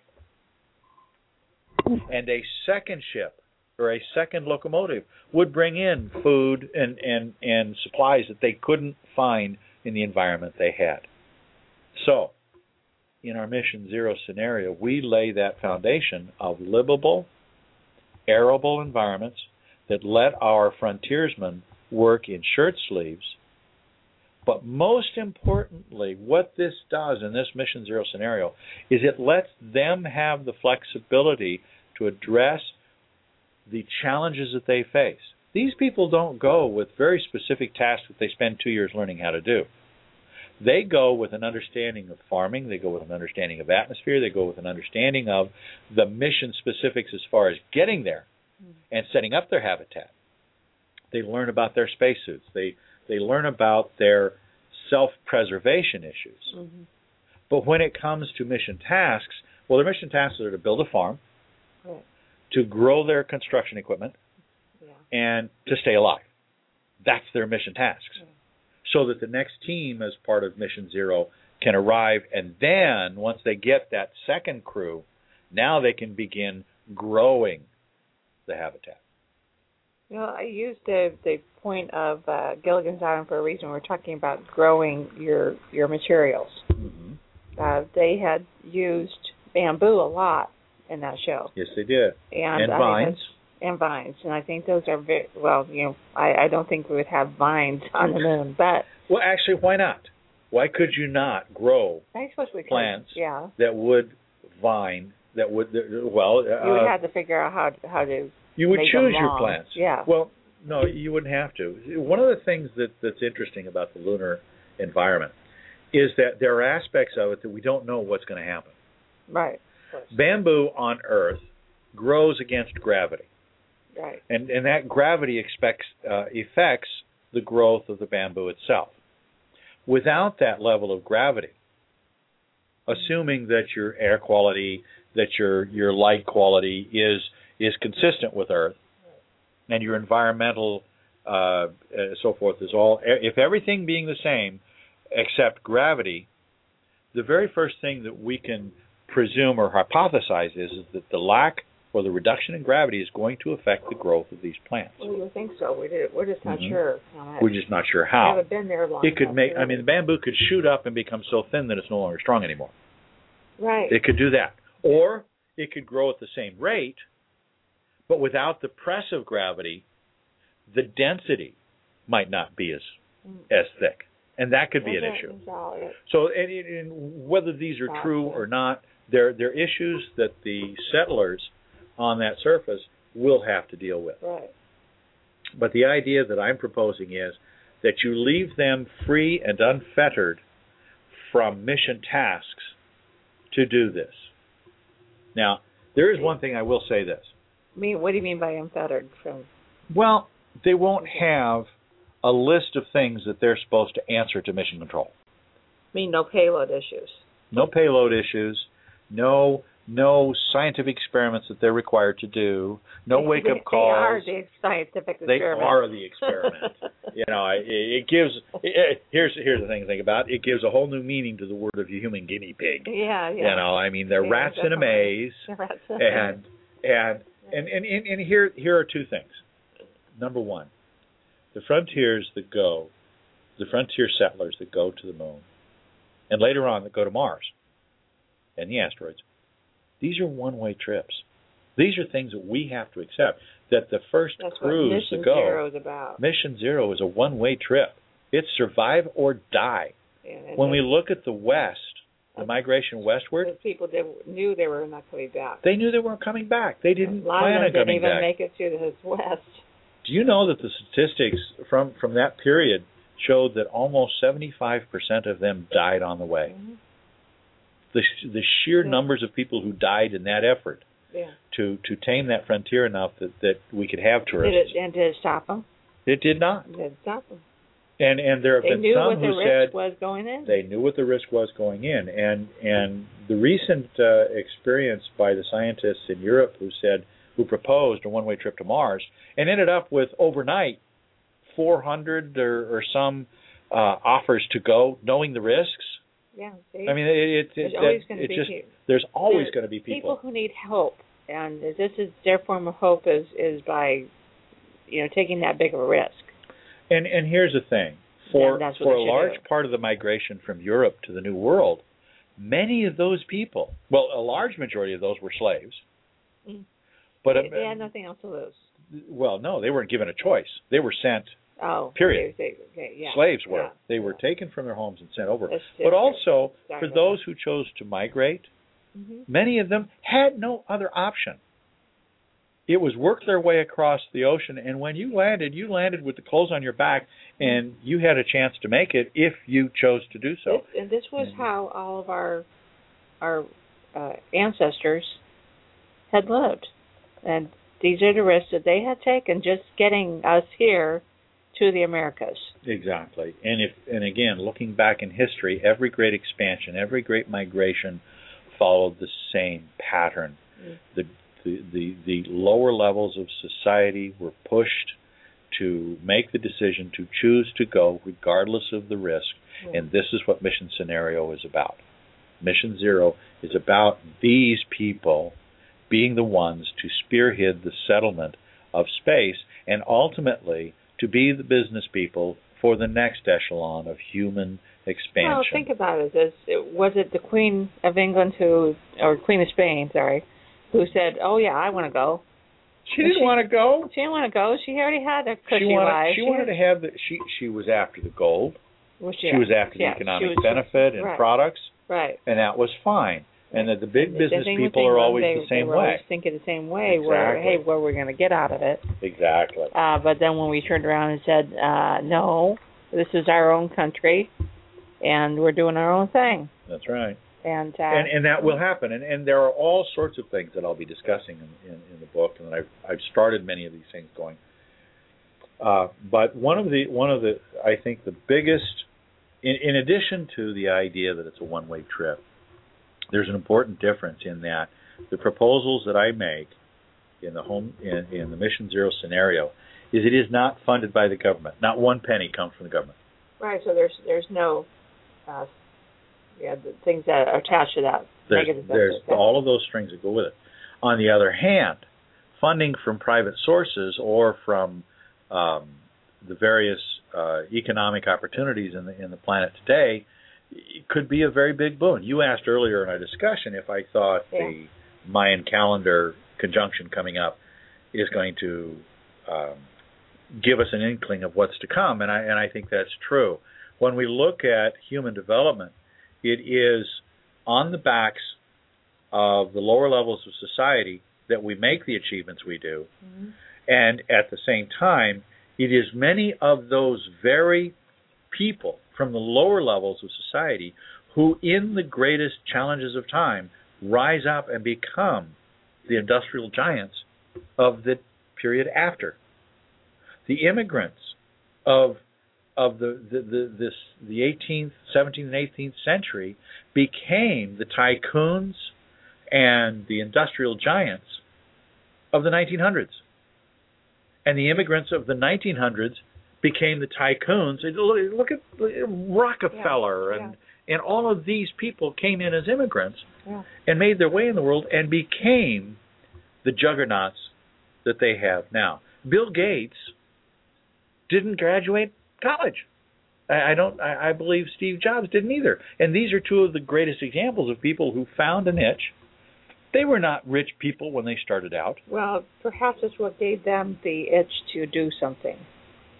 Well, Steve Jobs and and and Bill Gates, I think, had an idea that they were enamored with, and they pursued that. It was their love, and and when Yeah, you was- do something they, you love, they still had the drive. they they had the drive. Otherwise, they would have never gotten. They would have never gotten No. Absolutely, and and They would both have went put burgers somewhere. absolutely. Imagine Where would we be if, if the parent was kicking them out of the house there you go. instead of getting in the garage? So, Mission Zero scenario is a way for us, I think, in regards to the 2012 scenario, 2012 uh, Great Change. Mission Zero is one way, not the only way, but one way we can jumpstart our economy by building uh, uh, the support systems. We could use that. You, the space environment is one that could ramp up and build jobs very, very quickly. Most of the infrastructure is in place, just like it is for automotive, and there will be workers galore for this uh, to do labor-intensive portions of this manufacturing processes. And then, lastly, anytime we move into a new frontier, there are huge markets that open up that we never dreamed of before. I mean, think of the benefit of orbital extreme sports. You've got surfing to the surface from orbit. Very dangerous, but I'll bet it's a it's it's a thrill ride like no surfer's ever had before. Sure. Um, you've got here's an idea. What if you take a uh, take a a, a, a, a jet ski, replace the the water motor in it with a with a, a rocket motor, stick it in orbit, and have uh, orbital jet ski races around slalom courses. I mean, uh, just the dynamics of doing that in a spacesuit could be challenging alone. that's what you call an industrial industrialized business. Of what? You're talking about in your thing, foundation of industrialized business. Industrialized businesses to follow. Um, our society is based on entertainment. right. so and yet that's what you're entertainment has about. to build a, racing is one of the fastest growing uh, sports when you when you inter- introduce a new sport racing is one of the first things that people want to do with it they want to push the equipment to the limits There's people who are taking risks, even though they're making these cars safer for these people to drive. They racing builds technology that gets transferred Right. into automotive Right. safety and so Same forth thing with space. And, absolutely and and you know one of the one of the other things is i could see here's here's an oddball idea what if they had these jet ski orbital racers mm-hmm. and your challenge was to have a scavenger hunt and go collect as many errant dead satellites as you can and so you've got a computer map in your jet ski and you're going around the earth at hundreds of thousands of miles an hour trying to capture a handful of satellites and bring them back. And what they do is they weigh it when you get back and the winner with the most mass wins. And so he gets a small prize. A it's tether it's really a weird kind of race isn't it? I would get a tether with a huge magnet at the end and just race right through that area. Well, do you know that they did what I pick up. they did a recent thing with a tether from the from the space station a while back, or I think it was the space shuttle, and they found that that there's a problem if you use a tether. The, the problem is is that because you're moving through the Earth's magnetic field, Uh-huh. Oh. the field generates an electric current in the tether. Oh wow. I mean, nothing like sitting there riding on your little super, your orbital jet ski, rocket ski, and all of a sudden you're getting bitten the tuchus by these electrical charges coming through your tether. There's a story there. There's a humorous short story there, I can imagine. Yeah. But You know where my mind's and then again, there are people who would do that on purpose just to get their jollies. So I mean, yeah. oh, Yeah. and of course, sex sells, and there will always be people looking for new ways to experience the pleasures of the body, and that's a subject I'm gonna stop right there on. There's a whole show on his own. but but again, the great change, space exploration and undersea exploration, both of them share many attributes that we really should be pushing outward on. But neither one is going to do us any good without a mission zero scenario. Thanks for the time, Patty. when I tell you it's almost time, it doesn't mean like cut it off right there. Well, Mission Zero, wrap it I believe, and granted, it, it is my idea, but I, I think that Mission Zero scenario is the only way we're going to get over our incessant desire to get to space Mm. without the qualifications of having to have the government teat there for us to draw funds and, and everything off of. Right, right. It's just We're not not going to anymore. expand. The government doesn't expand. A government grows big and fat like a sow, but it doesn't make any progress. You, then you butcher it and you eat it.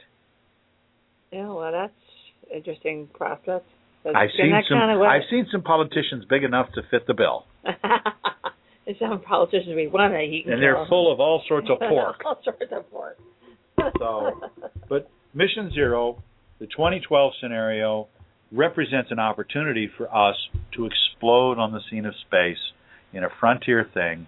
Um, I want to hear about this new book you have coming up. which one? yeah, I know. I got it. Okay. We were talking about space, okay?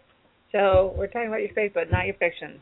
Homesteading Space, the Mission Zero scenario, looks at how we can take uh, the pamphlet I wrote last summer, the 12 steps to, to call booklet, space. yeah. Yeah, the booklet.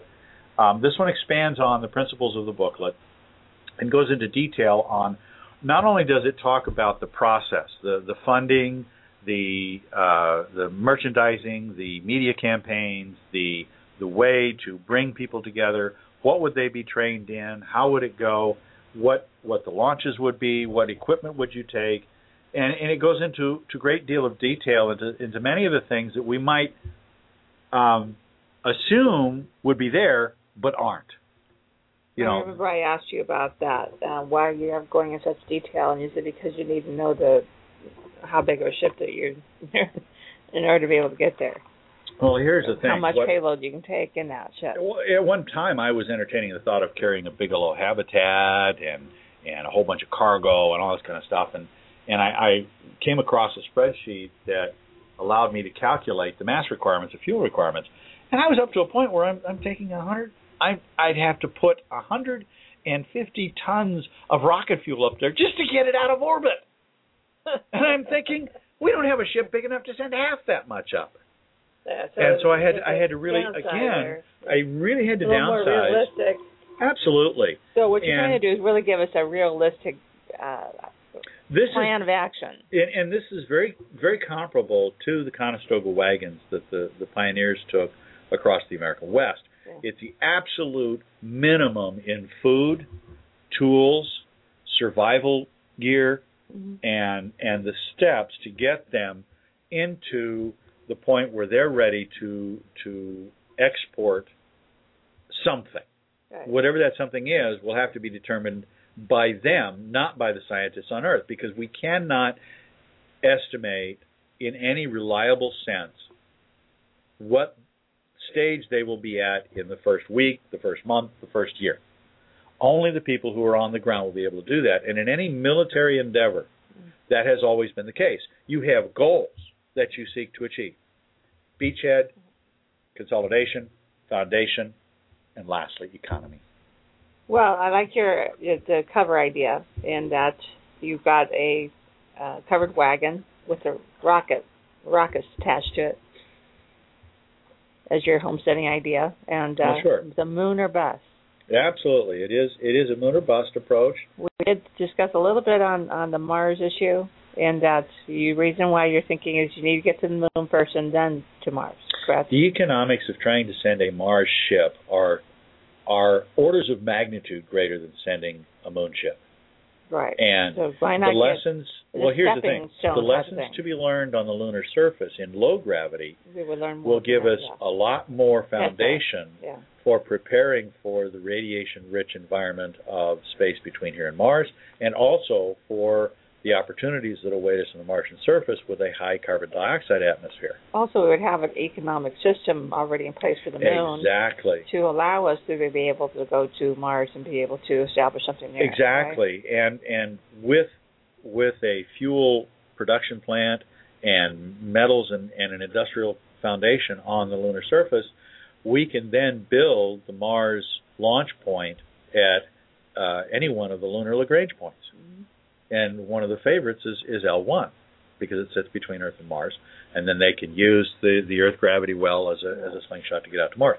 So there's there's a lot of good reasons for doing that.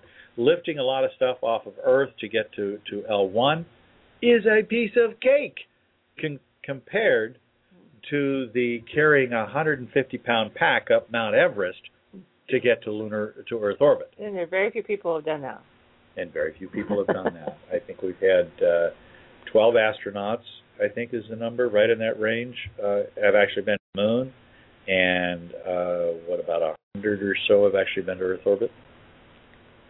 Right. Well, I was talking more about uh, up to Oh, Everest. Everest. Oh, yeah. There's, yeah. Uh, There- again, there are some, and there's some hardy people, and see, actually, these people probably could go to the moon they very well could. because they already understand that there's a limited amount of air up there Exactly. and the elements itself. I mean, Mhm. just think about it. These people, they're people who actually go up Everest Yep. to prove that they can, Mm-hmm. and these are the people who we will see The classic answer for Everest is why did you go? And the answer is because it's there. It's there, And, the that's- moon is and there. Mars It's there. and orbit because it's there, because it's the second star to the right, because we can. And it's on, on it's on the way to Mars. No, No. It's not on the way to Mars. Well, it's it's on the way to the second star to the right. okay. Our goal is not just to get to the moon. It's not just just to get, get to Mars. Mars. We're headed beyond. for the asteroids. Right, we want to hit the moons of Jupiter and Saturn. We want to get out and find out is is Pluto really a planet or not? Well, that that would be good. I'm take care of that. We go there. We can we can say okay. Yeah, it is kind of small. It's kind of small, but you know, a few people can live here, so therefore the planet. Yeah, so we can go there and prove it. Yeah. And of course, the second star to the right, uh, Alpha Centauri, is one example that's been trotted out for years. The idea is that, that we want to be out there. We want to go beyond our borders. We want to expand as as humans have always expanded. And I truly believe that sometime we will find life out there, including. Well, with that, I'm going to, to uh, say thanks, Don, for coming on. And as always, we had two hours of intense conversation here. and uh, we're really looking forward to your upcoming book. And that's going to be titled what? That is homesteading the moon, um, mission homesteading space, mission zero scenario. There you go. Also, for anybody that doesn't know, you can get his, still get his uh, booklet for two ninety nine directly from the publisher with free publishing with free shipping. Sorry, free shipping. And that is azpublishingservices.com slash capital B O O K obviously book store dot php or just go azpublishingservices.com and find the button on there for bookstore and scroll down to homesteading space. So a couple other books I want to talk about before uh, we go off off air here in a minute. We got uh, Don's uh, recent fiction book that I have been looking forward to for four years. Uh, it's called The Handyman, and it is a, a romantic suspense. And the information in the back is that uh, Gil has been a handyman of Oak Earth Apartments for several years now. For the tenants, he is indispensable. For the women, he is irreplaceable. He fights for his life in the hospital while the detectives try to sort out the circumstances of the car accident that landed him there. Deidre fell in love with their handyman, but when she was brutally attacked last year, they grew apart. Now another woman has been attacked the same way, and Deidre could become a target again. Detective Joe lost his wife last year just as Joker suffered a brutal attack on a tenant. He lost his focus and the killer disappeared. But now the killer is back and Joe is determined to get him. Secrets are revealed by the women standing vigil at Gil's hospital bedside, as each have their own reasons for caring for this man. With a lady killer on the on the loose, the handyman must do more than just clean their drains. He must save their lives. And with that, I am going to sign off because we are now at the end of our our show. Thank you very much for listening. And again, this will be on uh, archived, so you can listen to it anytime at your leisure. And with that, have a pleasant Saturday. And this is KWAD Radio and Patty Hallstrand signing off for the